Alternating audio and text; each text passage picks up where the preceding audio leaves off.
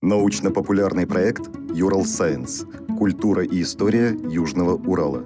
Цикл «Уральская горнозаводская цивилизация». Эпизод 10. Генералы от металлургии.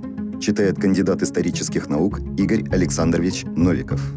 Сегодня я остановлюсь на магии металла. Современный Урал, Челябинскую область очень трудно представить без крупной металлургической промышленности. Магнитогорский комбинат, Челябинский мечел, Челябинский трубопрокатный завод, цинковый завод, электросталеплавильный, Златоустовский металлургический и другие заводы.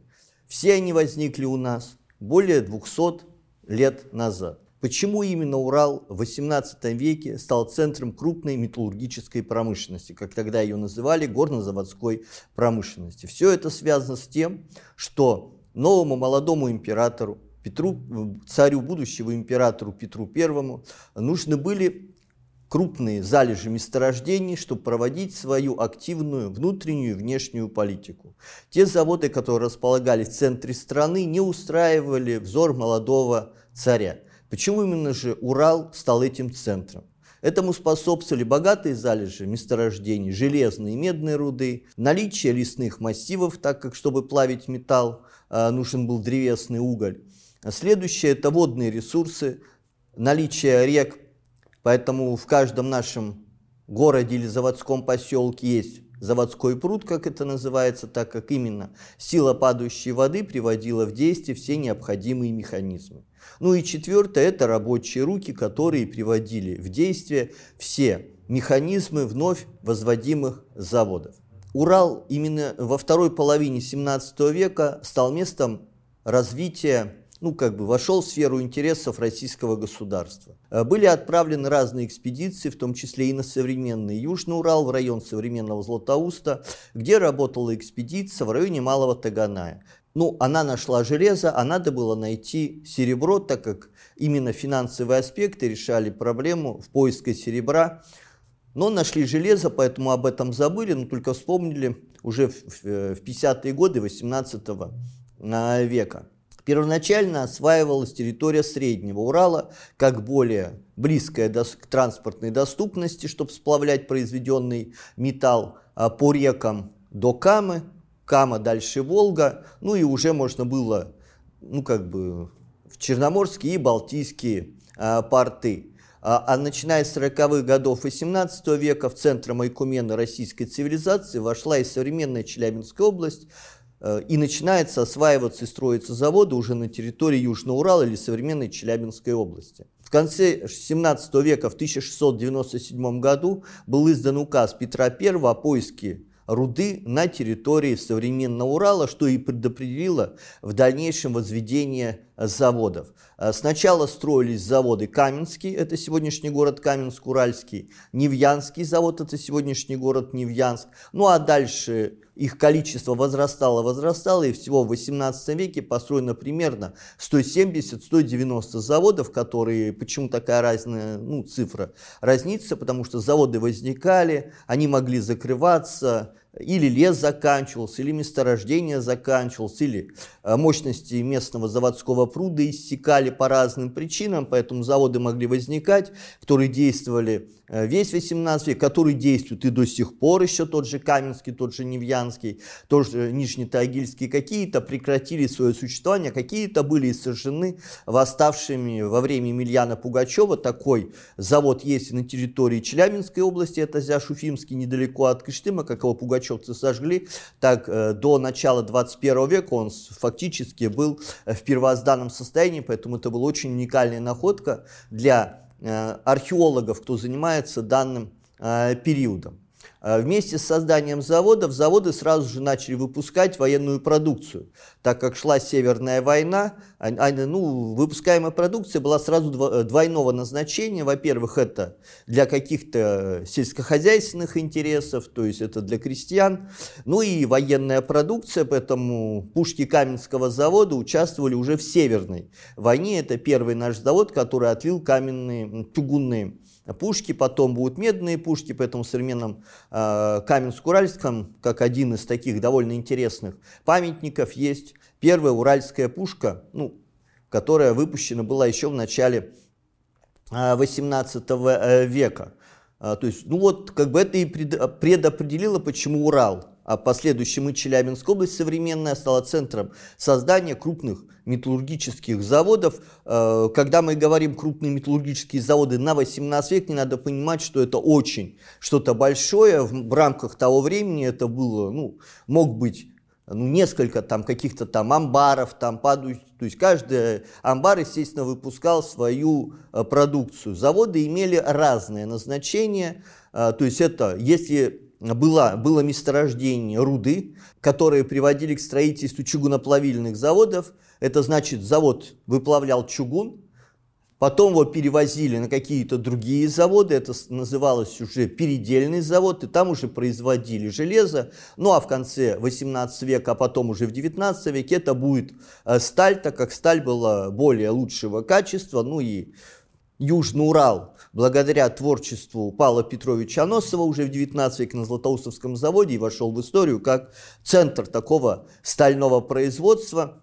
А другие заводы возникали у месторождений медной руды, поэтому строились медиплавильные заводы. А, медь нужна, во-первых, это медная монета. Произведенная продукция отвозилась на Екатеринбургский завод. А, там, ну, если мы бы приехали в 18 веке туда, там, где сейчас плотинка, там как раз располагался Екатеринбургский медиплавильный завод, а, медный двор, где и производилась вся медная монета восточной части Российской империй. То есть вот двоякое как бы, назначение заводов были чугунолитейные, железоделательные или меди, плавильные в зависимости от месторождений а, руды.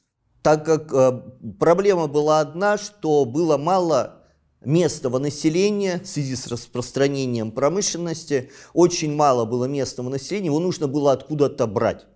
А, поэтому все, кто строил заводы, если на Среднем Урале в строительстве завода было задействовано как государство, тогда это называлось казна, поэтому заводы были казенные, а, были еще частные владельцы, это значит частновладельческие заводы, которые делились на, в зависимости от формы собственности, а, то есть были дворянского происхождения, значит, они имели частный характер.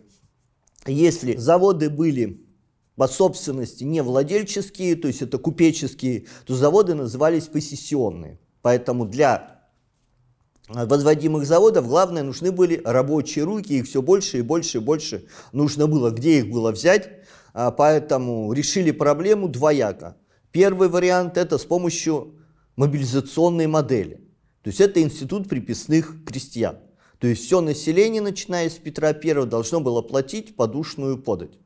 Поэтому владелец обязывался эту подушную подать заплатить за то, что э, государственные люди отработали на заводах, и как бы они эту подать платили через владельца или через государство, а они сами работали и приходили откуда-то. Это был очень трудоемкий процесс. Располагались они обычно не рядом. Естественно, это приводило к определенному недовольству население, которое оказывалось в такой э, форме приписанных крестьян, поэтому э, где-то в середине 50-х годов такой институт ну, начал шататься, ну а уже в начале 19 века его отменили. Это первый вариант. Второй вариант – это если владелец, дворянин, значит у него могли быть крепостные крестьяне, поэтому они переводились из Европейской России к нам э, сюда. Третье – это покупка крестьян и также перевод из Европейской России к нам сюда. Ну, например, это все очень хорошо у нас отражается в топонимике названий. А, то есть, например, в Златоусте есть Демидовка за то, что было куплено на заводах Демидова и перевезены сюда. Есть улица Чугуновская, это есть чугунские заводы, заводы купили, население перевели сюда, появился вот такой. Есть Чувашка, это третья, татарка, то есть это люди, которые оттуда переводились, ну и в месте проживания они просто оставляли свой колорит той местности, откуда они э, приходили. Сюда же падает и наше название заводов.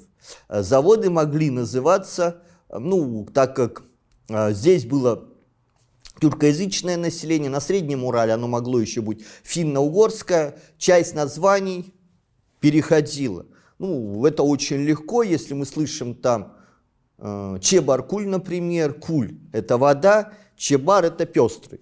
То есть как бы Сунукуль, Еткуль, Ямантау, Янгантау, гора, там дымящая, Елга – это река, Койлга, Сары Елга, Исаулка и так далее. Вот первый вариант. Второй вариант из-за трудно произносимых все-таки для слуха европейского православного населения возникали названия переиначенные. Ну, например, Кыштым с двумя «и», э, Тихое зимовье, Бокал, Бокалы, то есть как бы адаптировано. Следующее, э, так как пришлое население в основном православное, э, без разницы оно православное или православное старообрядческое, она оказывалась в другой среде обитания.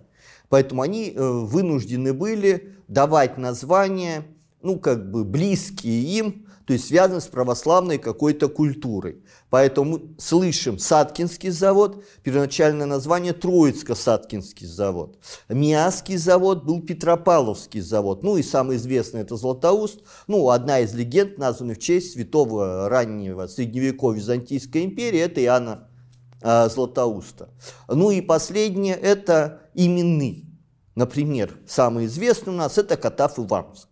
Катав – это река, которая впадает, ну а Иван – это один из основателей, поэтому Катав, Ив, э, Ивановский, завод Ивана на реке Катав. Точно так же это уже, э, к сожалению, от, отпало, был Усть-Катав Ивановский, Юрюзань Ивановский. То же самое, это все Ивана, Твердышевы, Твердышевы Мясников, которые основали заводы в западной части современной Челябинской области. Или Нязи Петровск. Завод Петра, на реке Нязи. Отсюда Нязи, Петровск. Так как первый основатель завода, так как там несколько их было, это Петр Осокин, который основал завод, ну и в честь него как бы и э, для нас на века сохранилось э, такое название. Поэтому вот, это отразилось в названии, это отразилось в топонимическом названии. Ну или я обычно называю топонимические десерты как бы довольно интересно. Ну, 19 век у нас еще более любопытный, так как, правда, не относящийся чуть-чуть к горнозаводской промышленности, что от э, Парижа до Берлина можно проехать по территории современной Челябинской области, но основа вся эта шла уже, зародилась у нас в 18 веке. Ну и так как э, на Среднем Урале были э, основателями как государства, э, так и частные владельцы, там, если в основном основывали Демидовы, Поэтому там империя демидовская, ну, как бы в старорусской традиции отчество, имя отца давало фамилию следующего, поэтому в реальности основатель не Никита Демидов, как мы считаем, а Никита Демидович Антуфьев. Но в историю он вошел как Никита Демидов, ну и все последующие стали Демидовыми. Там много очень легенд, они у нас всегда такие интересные и красивые. Почему взор обратился на Никиту Демидова, что там Петр Первый, проезжая через Стулу, э, нужно было починить сломанный пистолет. Никита Демидов взялся это сделать, у, на, у него это получилось и так далее. Ну, правда или неправда, это уже другой аспект. Легенда красивая. Ну, говоря о том, что вот золотые руки у тульского русского мастера на него обратили взор, ну а потом как бы он выполнял волю Петра I и строил заводы на Среднем Урале. Ну, на смену ему придет Акин Федемидов. А на Среднем Урале в городе Невьянске есть чудесная падающая Невьянская башня, которая падает, но она не падает. Э, Акин Федемидов соединил свою родовую башню в Туле, ну и влюбленный в Италию соединил Пизанскую башню. Вот появилась Невьянская падающая башня, Тульская вместе э, с Пизанской итальянской башней. Вот один из таких довольно ну, любопытных примеров переноса к нам на Урал свой той старой э, традиции. Ну а младший сын Демидовых – ну, первой ветви Демидовых Никита Никитич Демидов и обратил свой взор уже на Южный Урал. Э, в 40, где-то 6-47 году он купит у екатеринбургского купца Коробкова Кассинский завод, и даст основание вот уже демидовской ветви на Южном Урале. Но если на Среднем Урале большая часть заводов это все-таки были демидовские, у нас демидовских только два на территории современной Челябинской области. Это Каслинский, построенный в 50-е годы, Кыштымский завод, правда он был и верхний, и нижний Кыштымский, можно считать, что три завода. А самое большое число заводов у нас построено другой ветвью. Это империя Твердышевых, Ивана Якова и их свояка, то есть кто был, женился на их э, сестре это Иван Мясников, вот они основали Деми, империю в западной части современной Челябинской области. Это Катав Ивановский, Рюзан Ивановский, Усть-Катав Ивановский, Симский. Ну и потом будет еще Миньярский, он возникнет из плотины. Ну и из э, пристани, откуда отправлялась продукция, ну, произведена. Ну и на территории современной э, Башкирии Башкортостана еще будет. Это вот довольно их интересный э, спектр. И другая это Масоловы, их было несколько ветвей, часть э, Одна ветвь имеет, будет отношение к князепетровскому заводу, часть будет иметь отношение к Верхнеуральскому, к Верхнеуфалейскому заводу, ну и третья к Златоустовскому заводу. Но а, вот если из наших брать заводов, все-таки а, такой, ну, самый, наверное, будет считаться Златоустовский все-таки завод. Правда, взлет его произойдет уже в 19 веке, но основы были заложены именно в 18 веке. Э, э, каждый у них свой был вектор развития. А, как бы, если Каслинский, Кыштымский, Демидов был дворянского происхождения, а это единственный, кто у нас мог использовать приписных э, крестьян. Масоловы, пришедшие им на смену ну, один из тоже выдвиженцев Петра I, Ларион Лугинин, э, купец первой гильдии, которые, ну, они все начинали фактически с низов, ну, и выросли на каких-то торговых операциях, ну, и потом он в конце 60-х годов переедет к нам э, сюда на Златоустовский завод. Ну и главное, э, если брать для памяти поколений, потомков, это их какое-то наследие, которое мы можем видеть. Отсюда ну, если в Европейской России есть такое понятие, как усадьба, у нас такого понятия нет. Мы называем обычно дом. Поэтому в Златоусте есть дом горного начальника, где находится сегодняшний краеведческий музей. Это дом заводовладельца Лугина, построен еще в 80-е годы. К сожалению, он сохранился чуть-чуть в переделанном э, виде, благодаря э, реконструкции в 70-х годах 20 века. Белый дом в Кыштыме. Как раз наследие постдемидовских владельцев. Ну или, например, в Катав-Ивановске есть дом уже из 19 века, но основа идет еще Твердышевская. Это дом владельца Белосельского Белозерского. Это как раз из, э, ну, там внучатых уже отпрысков Твердышево-Мясниковской системы. Если мы сегодня приедем э, в Петербург и на Невский проспект, Э, дом Белосельского-Белозерского на перекрестке Невского и Фонтанки, вот по мнению, это один из самых красивых домов а, на Невском проспекте. То есть это вот такая небольшая уральская составная часть на Невском проспекте. Там, правда, есть еще а, Строгановский дом, потому что вот у нас единственный завод, построенный родственниками Строгановых, это Саткинский завод. То есть у нас как бы это все-таки один из элитных представителей горнозаводской династии, который э, построил у нас завод. Но основном его заводы были все на Среднем Урале. Саткинский был довольно далековато, поэтому он его продал как раз Лугинину. Вот у нас в 18 веке вот так сложилась вот такая система. То есть Петр I, который дал вектор развития на Урале металлургической промышленности, вот по четырем основным причинам, о которых я вначале сказал, э, привело к тому, что у нас за 18 век возникла крупная металлургическая, или тогда, как тогда говорили, горнозаводская промышленность, и те династии, которые были у нас представлены, если брать современную Челябинскую область, это Кыштымский, Каслинский завод, это Демидовы, Э, брать западные заводы, Катав-Ивановский, Симский, Усть-Катавский, это Твердышевы, Мясников, Златоустовский, Кусинский, Мяский, это Масоловы, Лугинины, Саткинский, это Строгановы, потом будет Лугинин.